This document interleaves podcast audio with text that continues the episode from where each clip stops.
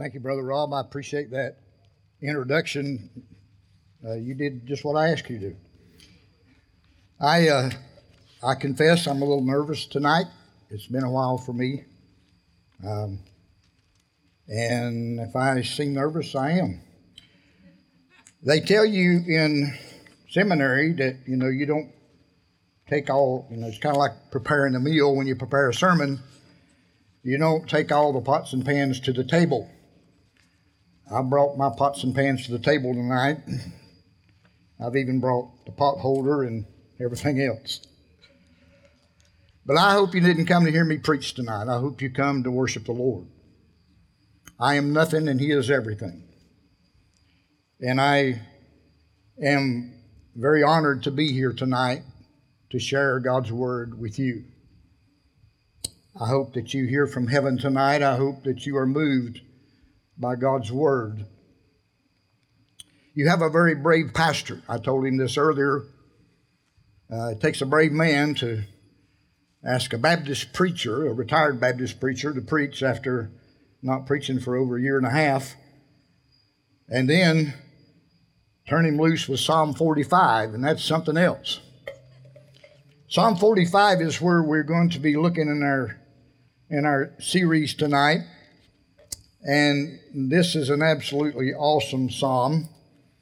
I um, I generally use the King James version, and I asked Ryan if he had his tonight. And he said he could pull it up on his phone, so he's good to go.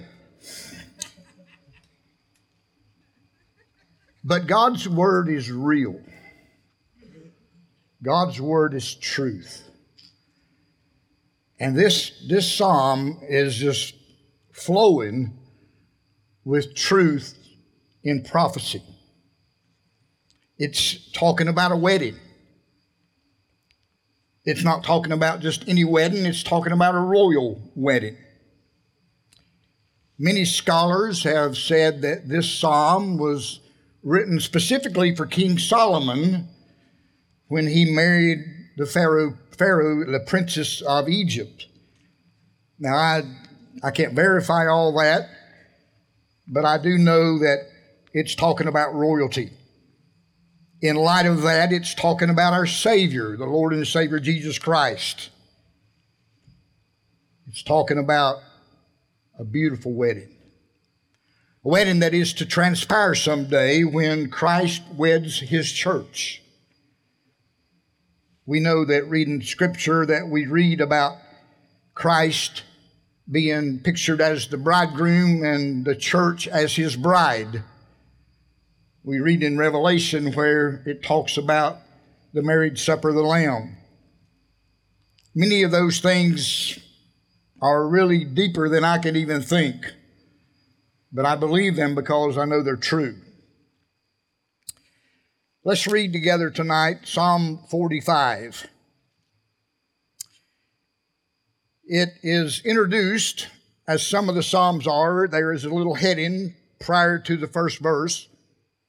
And in Psalm 45, it said, For the director of music, to the tune of lilies, of the sons of Korah, a maskil, a wedding song.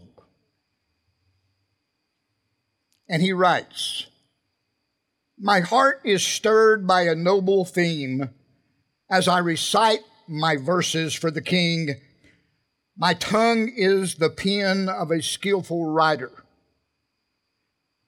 You are the most excellent of men, and your lips have been anointed with grace, since God has blessed you forever. Gird your sword on your side, you mighty one. Clothe yourself with splendor and majesty. In your majesty, ride forth victoriously in the cause of truth humility, and justice. Let your right hand achieve awesome deeds. Let your sharp arrows pierce the hearts of the king's enemies. Let the nations fall beneath your feet. Your throne, O God, will last forever and ever. The scepter of justice will be the scepter of your kingdom. You love righteous and hate wickedness. Therefore, God, your God, has set you above your companions by anointing you with the oil of joy. All your robes are fragrant with myrrh and aloes and cassia. From palaces adorned with ivory, the music of the strings makes you glad. Daughters of kings are among your honored women. At your right hand is the royal bride in gold of Ophir. Listen, daughter, pay careful attention. Forget your people and your father's house. Let the king be enthralled by your beauty. Honor him, for he is your Lord. The city of Tyre will come with a gift. People of wealth will seek your favor. All glorious is the princess within her chamber. Her gown is interwoven with gold. In embroidered, in embroidered garments, she is led to the king. Her virgin companions follow her, those brought to be with her. Led in with, led in with joy and gladness, they enter the palace of the king. Your sons will take the place of your fathers you will make, you will make them princesses throughout the land. I will perpetrate, I will perpetrate your memory throughout all generations. Therefore, the nations shall praise you forever. As we look at Psalm 45 this evening and continue in our Christmas series, the thought of our present and future hope, we find much hope here as this royal wedding is introduced. It is written, and the singer or the writer actually is so excited to write, to sing this. He said that his heart was stirred. He's excited. So, the, th- the thought that I'd like for us to focus on tonight is an exciting wedding. Do you, do you like to go to a wedding? All the ladies are saying yes, and the men are saying, uh, maybe. But a wedding is an exciting event, isn't it? It's, it's a very exciting time. It is a time when much hope is stirred because the bridegroom, his life is going to be changed forever, and there's hope in the future. Uh, the, the, the bride is there, and as she is hoping for a wonderful relationship, and there's much hope on display in a wedding. So, as we look at this tonight, I want to ask you to do two things. Number one, I want you to examine your excitement in Christ. How excited are you about having the Lord Jesus Christ as your Savior? And how excited are you in the love of Christ, in your relationship with each other? Because, see, that's what it's all about. God created man in his own image.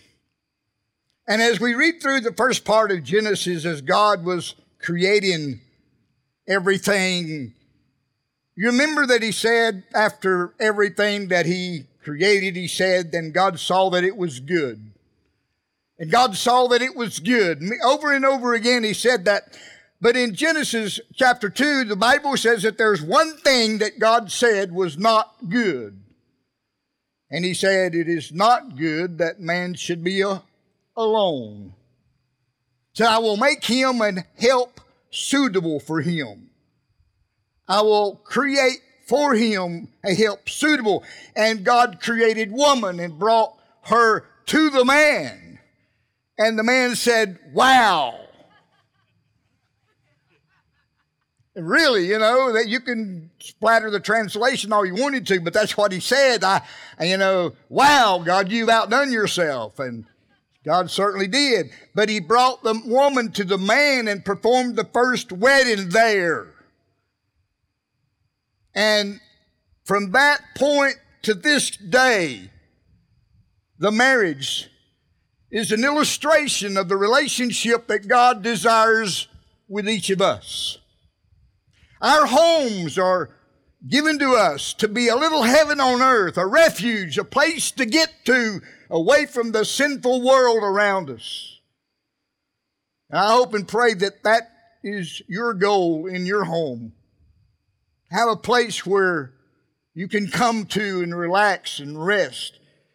sadly to say, there's not many homes like that in our world today because of so much chaos. When I was, um, as already been said, my wife and I just kind of pulled up stakes and moved down here about a little over a year ago now. I began to go through all of our stuff. You know, we people love stuff. We collect stuff. We um, build more rooms onto the house to put our stuff in, and then we have a yard sale and we sell our stuff. And then we go to our neighbor's house to their yard sales and we buy their stuff, and then we bring it and put it with our stuff. And we, we just love stuff. It's interesting how much stuff you can collect over the years, and we had to go through all of our stuff. And one of the challenging things that I went through was all my notes and all my outlines and things because, see, I, I uh, preached mostly BC. That's before computers and before cell phones. Uh, so a lot of my notes in my latter years of preaching are on computer, but most of them were just handwritten. So we went through all those things and we were looking and, and, and we were, you know, kind of uh, Janice and I were talking, and I said, um, I'd like to, I wished I had kept a record of all the weddings that I have done. Because I've done quite a few over the years, and, and also the funerals as well. And I, but I come to this conclusion as I was going through all those things. There's more people dying than there are getting married. Or people just rather would rather die than get married. I, I'm not sure which one that is. But sadly, in our day, weddings have become more like religion. It's more traditional than it is reality. It's interesting to see weddings. I, you know, these funniest videos, they they have all these wedding mistakes and things that happens at wedding. And uh, I can remember the times in my in weddings that I have been uh, uh, serving that things that happen that people talk about for a long time. I've always told the couples when I counsel them before the wedding, I, I, I, tell them something that they kind of look at me funny, and I say, now, now listen, in the, in, when we're doing the ring ceremony, the exchange of the rings, if you drop the ring, let it go. Don't go, don't go running after it. Just let it go. They look at, what are you talking about? And I said, well, if you, you know, between the matron of honor and the bride and between the best man and the groom, there's a transition takes place and the possibility to drop the ring. And I said, just let it go and we'll get it after the service, but just go right on like, you know, like you got the ring. It has happened twice. And I have proudly to announce that both times they did what I asked them to do, and it went right on, right pretty. Most people didn't even know that the ring was dropped, except the bride's mother. But weddings are precious. I love doing weddings, even though I get more nervous than I am tonight doing a wedding because you want everything to be right. It's their wedding, it's their time, and it's special. But tonight we're talking about a wedding that is very, very special. I'm telling you, there's nothing going to go wrong at this wedding that we're talking about. When the bride, the church that is, marries the Lord Jesus Christ.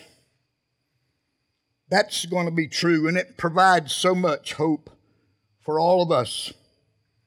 Psalm 45 has been called possibly a miniature revelation because there's more about traditions in, uh, there's more about things that happen in Revelation mentioned throughout this psalm that I read. Psalm 19 is, uh, I mean, Revelation 19 is something that I want us to look at. In Revelation 19, verse number 6, it said, And I heard as it were the voice of a great multitude and the voice of many waters, and as the voice of mighty thundering, saying, Alleluia, for the Lord God omnipotent reigneth. Let us be glad and rejoice and give honor to him. for the marriage of the Lamb is come, and his wife hath made herself ready. And to him and to her was granted that she should be arrayed in fine linen, clean and white, for the white linen is the righteousness of the saints. And he said unto me, Write, Blessed are they that are called unto the marriage supper of the Lamb. And he said unto me, These are the true sayings of God. That event that is still futuristic is something that we need to be excited about as the people of God because we're going to be a part of that great event. So, in looking at the perfect wedding, the exciting wedding, what do you need to have to have an exciting wedding? I want to give you three things as quickly as possible. What do you need to have an exciting wedding? Well, first of all, you need to have a perfect candidate. You ladies tonight, when you begin to look for a husband, what were you looking for? You were looking for tall, dark, and handsome, right? And a good job. Many things fall into the category, but as we read in the psalm tonight, we'll notice a description of the perfect candidate. As, the, as the writer begins to write in his excitement concerning this, this handsome prince, this one who is qualified, this perfect candidate for the exciting wedding. Notice he said, You are the most excellent of men. Your lips have been anointed with grace. I'll ask you another question. You don't have to raise your hand. How many of you men have kissed your wife today? Let me give you something of information. I told my wife this, and she's been kissing me ever since. Do you realize that if you do not hold a kiss more than 12 seconds, that your brain does not register that it has experienced passion? You don't believe that, do you? That's true. See, a kiss goes from a peck to a pinch to passion, but it takes 12 seconds for it to get there. So, next time you kiss your wife, you need to hold it more than 12 seconds so that she'll know that she's been kissed. I just throw that in. There's no charge for that. Uh, the perfect candidate. Look at him. He's perfect. He's most excellent. His lips anointed with grace. That means he speaks softly. He speaks truthfully. He is blessed by God. Notice it, that this perfect candidate is prepared. He said, Your sword is girded, clothed with splendor. You know, the sword in the Bible speaks of scriptures, the truth, the sword often is referred to as the Bible. So he's that mean that girded mean he's prepared himself. He's ready. So the perfect candidate is perfect. He is prepared. It says that he is clothed with splendor and majesty. I, I could probably spend much time just talking about each of these, but I won't. But he's persistent. He said, Let your right hand achieve awesome deeds. When scripture speaks of the right hand, it's talking about the right hand of favoritism. You know, Jesus is standing at the right hand of the Father, making intercession to me and you. So the right hand speaks of favoritism. I read also in the wedding traditions that do you know why the bride stands on the left side of the groom? That's so that the groom will have his right hand to fight off the pursuers. Now, how true that is, I don't know. There's a lot of traditions that I read about that I wonder, man, this is weird. You know, there's a lot of things that, that happen in a wedding that are traditional that you wonder about. But he, he, he says, let your right hand have assault, achieve awesome deeds. Let sharp arrows pierce hearts. Let the nations fall. Achieve your goal. Be the candidate. He will be the candidate. The scepter refers to the rule. You know, before you went in before a king, he, he had to raise his scepter to give you permission to come in. If you went in without that, you were in trouble. You could be beheaded. He is persistent. There's no need for him to brag about himself because he is who he is, the Lord Jesus Christ. And he rules with perfect. The second thing that you need to, to have to have a exciting wedding, not only do you need a perfect candidate, but you need a passionate character. You know, you can tell whether somebody's passionate about what they're doing or not just simply by their character, by the way they are. Notice in verses 7 through 9 what he says. He says, verse 7, you love righteousness and hate wickedness. You know, that speaks a lot. There's very few men that have that character today.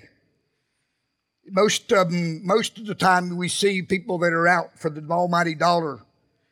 But here we see the character of loving righteousness, of hating wickedness. Therefore, God, your God, has set you above your companions, anointing you, anointing you with the oil of joy. Oil in Scripture is a picture of the Holy Spirit. Anointed with the Holy Spirit. That's we all need that anointing. So we see that this passionate character is part of the exciting wedding. Notice the position. Loves right, hates wrong. He has high standards. God has established him. He's not self appointed. We see the thing here it says about the perfumed. I, I, thought that was very interesting. He said, All your robes are fragrant with myrrh and aloes and cassia. Um, maybe some of you ladies that are into this uh, oil, you know, this essential oil, are familiar with some of those words. I know my wife is familiar. and I asked her what they meant. I asked, you know, what, what is these things? You know, myrrh is a resin. We're familiar with myrrh because it was one of the gifts that was given to the Christ child at Christmas time. Myrrh is a resin for dyeing, for, for drying, and for healing and for nurturing. Aloes, of course, are from the aloe plant, and it's good for burn. It's a good burn. I know my, my mother-in-law called it a burn plant. If you got burnt, you broke off a piece of the aloe and rubbed on it. It was good. Cassia is from a bark. It's spicy, it's strong, and it's warming. And these are some of the ingredients that was he said that his robe, his, his, uh, uh, was smelled of those things and that it, it, it was the reputation that was shared. From palaces adorned with ivory, the music of the strings makes you glad. There are so many things here that, that you could go into, and, and it's just to make this thing just pull together in such an awesome way. But you need a, a perfect candidate for, for a exciting wedding. You need a passionate character. You need someone who is loving and kind, who is who has got the reputation. Have you ever been in a in a shopping mall and somebody passes by and then about three minutes later you smell their perfume? Yeah, I mean, I've, I've been in those places from time to time, you know, and, and it's like, you know, that's, but that's kind of what he's talking about here. It's somebody that is such an impact, somebody that has such a reputation, someone that has such passion that you just sense it in the atmosphere as they go through. That's the kind of character that our Lord and Savior Jesus Christ is. You cannot have an encounter with Christ and it not make a difference in your life. I read the story here some time ago about a young couple had gotten married, and like all young couples, you know, they want to do everything together. They were going to move into this new house, and he had all these projects that he was going to do, and she was excited about helping him. And so one day they were working on a project, and things just wasn't going right. You ever been there, done that? And she was doing everything she could to help him, and everything she did was wrong. And it got to the point where that he just he lost it. And he said, I just don't understand. How can God make anything so beautiful so stupid? And she just kind of laid aside what she had in her hand and she put her hands on her hips and she looked at him and said, Well, God made me beautiful so you would love me and he made me stupid so I would love you.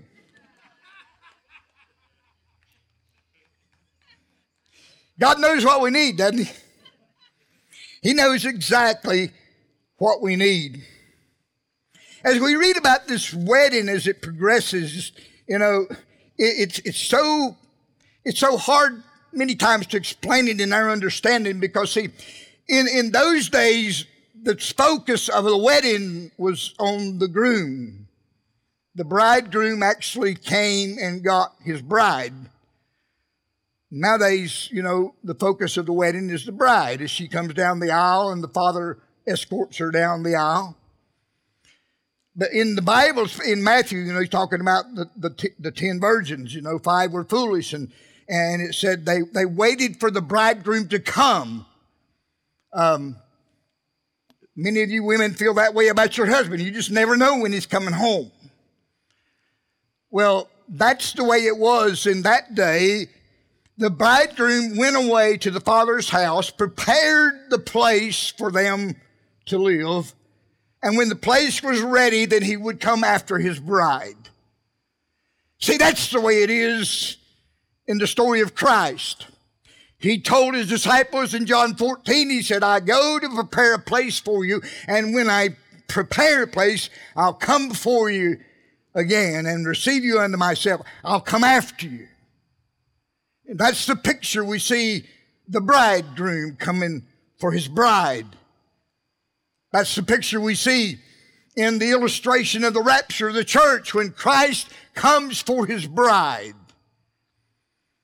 I remember when my daughter was getting married, she gave us 29 days' notice. Janice was talking about they were sitting in the living room making wedding plans. And she said, Every time I walk through, it gets closer. I said, Well, stop walking through there. but anyway, you know, we had about 29 days' notice that she was going to get married, and it turned out to be a beautiful wedding. And uh, I walked her to the end of the aisle, and then I asked him to come get her. That's the way they wanted to do it. I said, Come get your bride. And he came down the aisle. And of course, there was a lot of excitement, a lot of emotion in that. And uh, then when, when it came time for Greg to get married, we actually made him sign a document that he would give us more than 29 days' notice. I still have that, by the way, it's documented. But weddings are beautiful, weddings are exciting. Weddings are unpredictable. But there's one wedding that's going to be the most exciting of all when the Lord Jesus Christ marries his church. The thing that I want us to notice tonight in conclusion is you need a perfect candidate for an exciting wedding. You need a passionate character for an exciting wedding. And you need a permanent commitment. Folks, this thing with Christ is permanent. It's not here today and gone tomorrow. I was told all my life that preachers don't retire, they die. I agree with that. But I do also agree with pastor, you retire from being a pastor, but I don't think you retire from being a preacher because once you're called, you're called. There's several things that's important to being a called preacher. I never forget the night that I told my wife that I felt like the Lord was calling me to preach.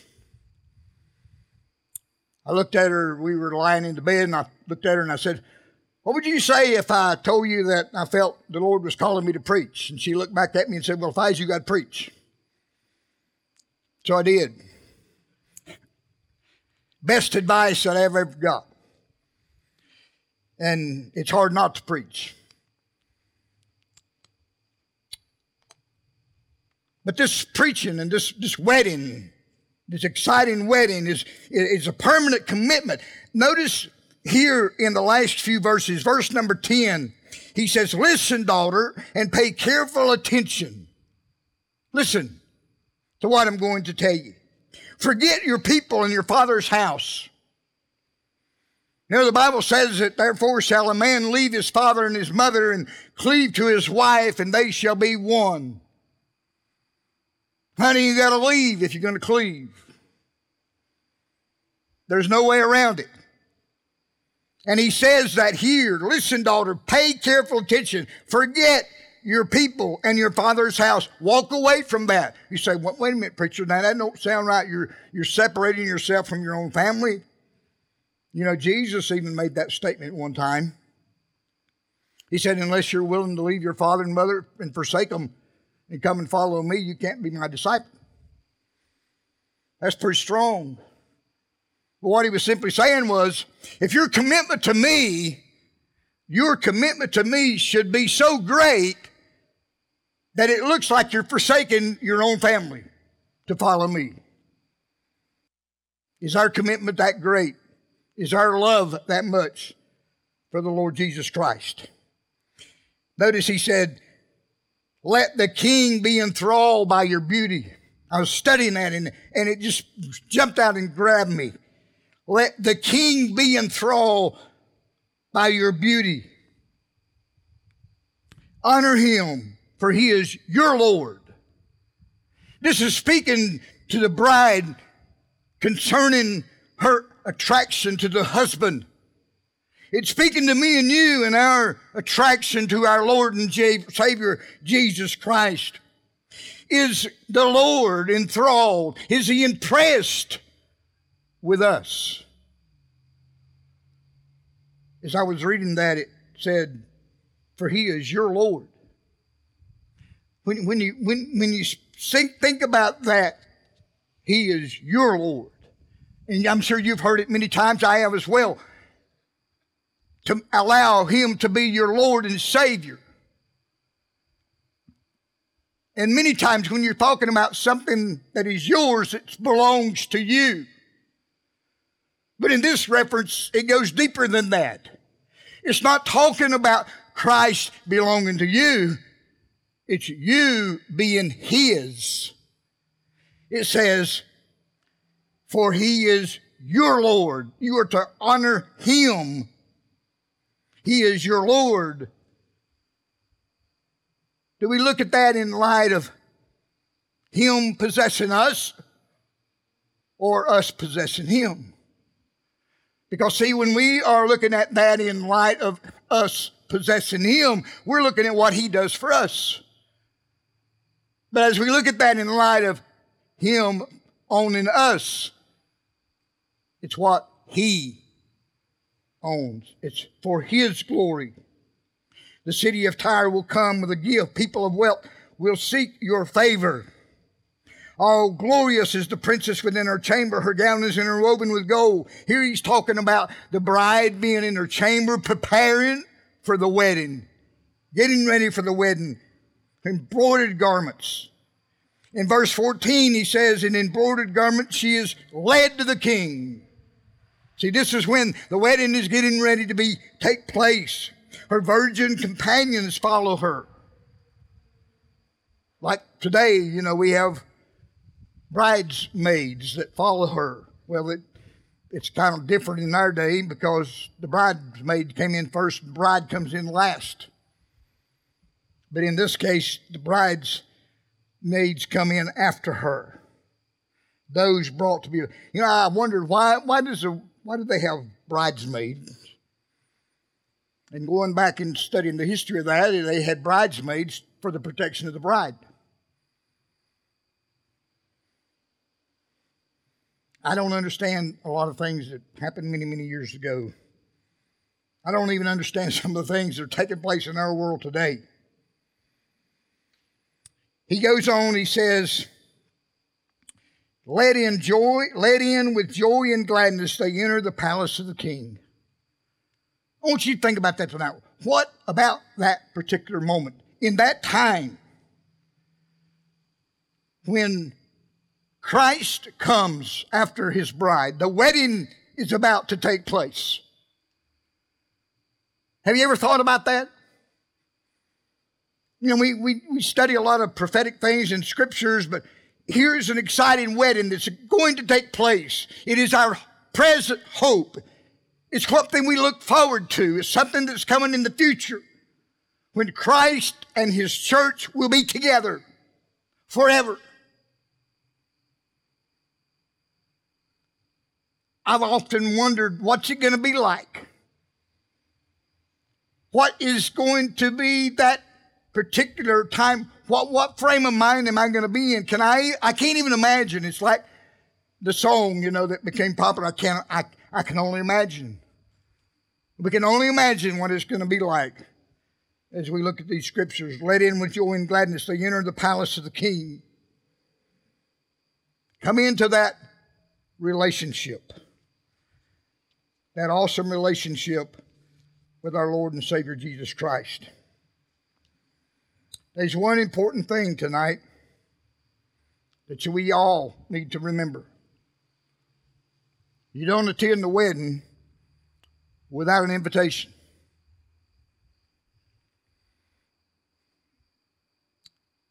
I know that in our day that many things are just made fun of especially when it comes to religious activities, weddings, so forth. Have you ever drove down the road and passed by a church and see a large crowd there and by the appearance and the dress of everybody they're having a wedding and you decide, well, I think I'll just stop in. And it's free food, right? And everybody's celebrating, happy, yet nobody knows that, you know, nobody would pay any attention. And you just go in and just help. Would you do that? I mean, really, think about it. You say, Preacher, that's stupid. Nobody would want to do that. You just don't go to a wedding unless you're invited. Well, the wedding that I'm talking about tonight, you have to accept the invitation in order to attend. So, in closing tonight, I ask you the question Have you accepted the invitation of our Lord and Savior Jesus Christ? Have you opened your heart to Him and allowed Him to be the Lord of your life? And if you have making that step, are you growing in your love with Him every day? Do you feel closer to the Lord in, in the relationship? And you know, I, am I'm just like you. I'm human. We have bad days. There's days, you know, I, when I don't, I, I know I'm saved by God's grace. I remember the day God saved me. I'll never forget that day. I was a young boy in my grandfather's house in Valdese, North Carolina. And one night, we always prayed every night before we went to bed. My grandfather was blind. But I can remember that night, he looked at me and he asked me the question Wouldn't you just like to give your heart to Jesus Christ? And I bowed at that old vinyl green sofa. I still see that thing as plain as day. And I said, Lord, I don't know anything. I know I'm a sinner. I know I need the Savior. And that's as far as I know. But Lord, if you'll save me, I'll open my heart to you. And I'll tell you something, God saved me that night. I remember that. You can't be saved and not know it, even though sometimes you don't feel it. When I get up on Monday morning, sometimes I don't feel it. But I know it because why? Because the Bible tells me. We have God's Word on it. We trust Him. The question is have you made that commitment to Christ tonight? Do you know Him as your personal Savior? And if you have, are you growing in your relationship with Him? Often in Scripture, as I said, the wedding is pictured, the relationship between a husband and wife is pictured as the way that a husband, the relationship between us as the church and Christ. In Ephesians chapter 5, you know, he talks about, he's, Paul says it's a mystery, but I speak concerning Christ and the church. He's talking about husbands, love your wives as Christ loved the church. Do you know there's nowhere in the Bible, ladies, that it tells a wife to love her husband? Several places it says, husband, love your wives, but there's nowhere that the Bible says, wives, love your husbands. You know why? Because if the husband will love his wife the way Christ loved the church, the wife will respond to that love with love. It's just the way God put us together. So I close tonight with this question Are you ready for the exciting wedding? The wedding that's going to take place? Have you become, have you followed the Lord? Have you opened your heart and received Him as your Lord and Savior? That is your choice tonight. You can make that decision right now by just simply saying yes to the Lord Jesus Christ. By simply saying, Lord, I'm not sure what you want me to do, but I'm willing to follow you because that's what it's all about, following the Lord. I want to go bow and I'm going to pray. it. If you're here tonight and you've never accepted Christ, I encourage you I encourage you to open your heart to Him and allow Him to be your Lord and Savior. It'd be the best thing you ever did. Let's pray. Father, thank you for the opportunity tonight to share. Thank you, Lord, for your love and your grace. Thank you for your watch, care, and protection. Lord, I just pray tonight that through these scattered remarks, that your Spirit has spoken to the hearts of individuals. Lord, I pray that you would just take these words, touch the hearts of those that need to be spoken to, help them to understand, God, that there are so many great, exciting things in the work of the Lord and Savior. Do the work, God, here tonight that you desire to do. Father, we love you. We thank you for your love toward us. We ask now that you do the work that only you can do. We ask this in Christ's name.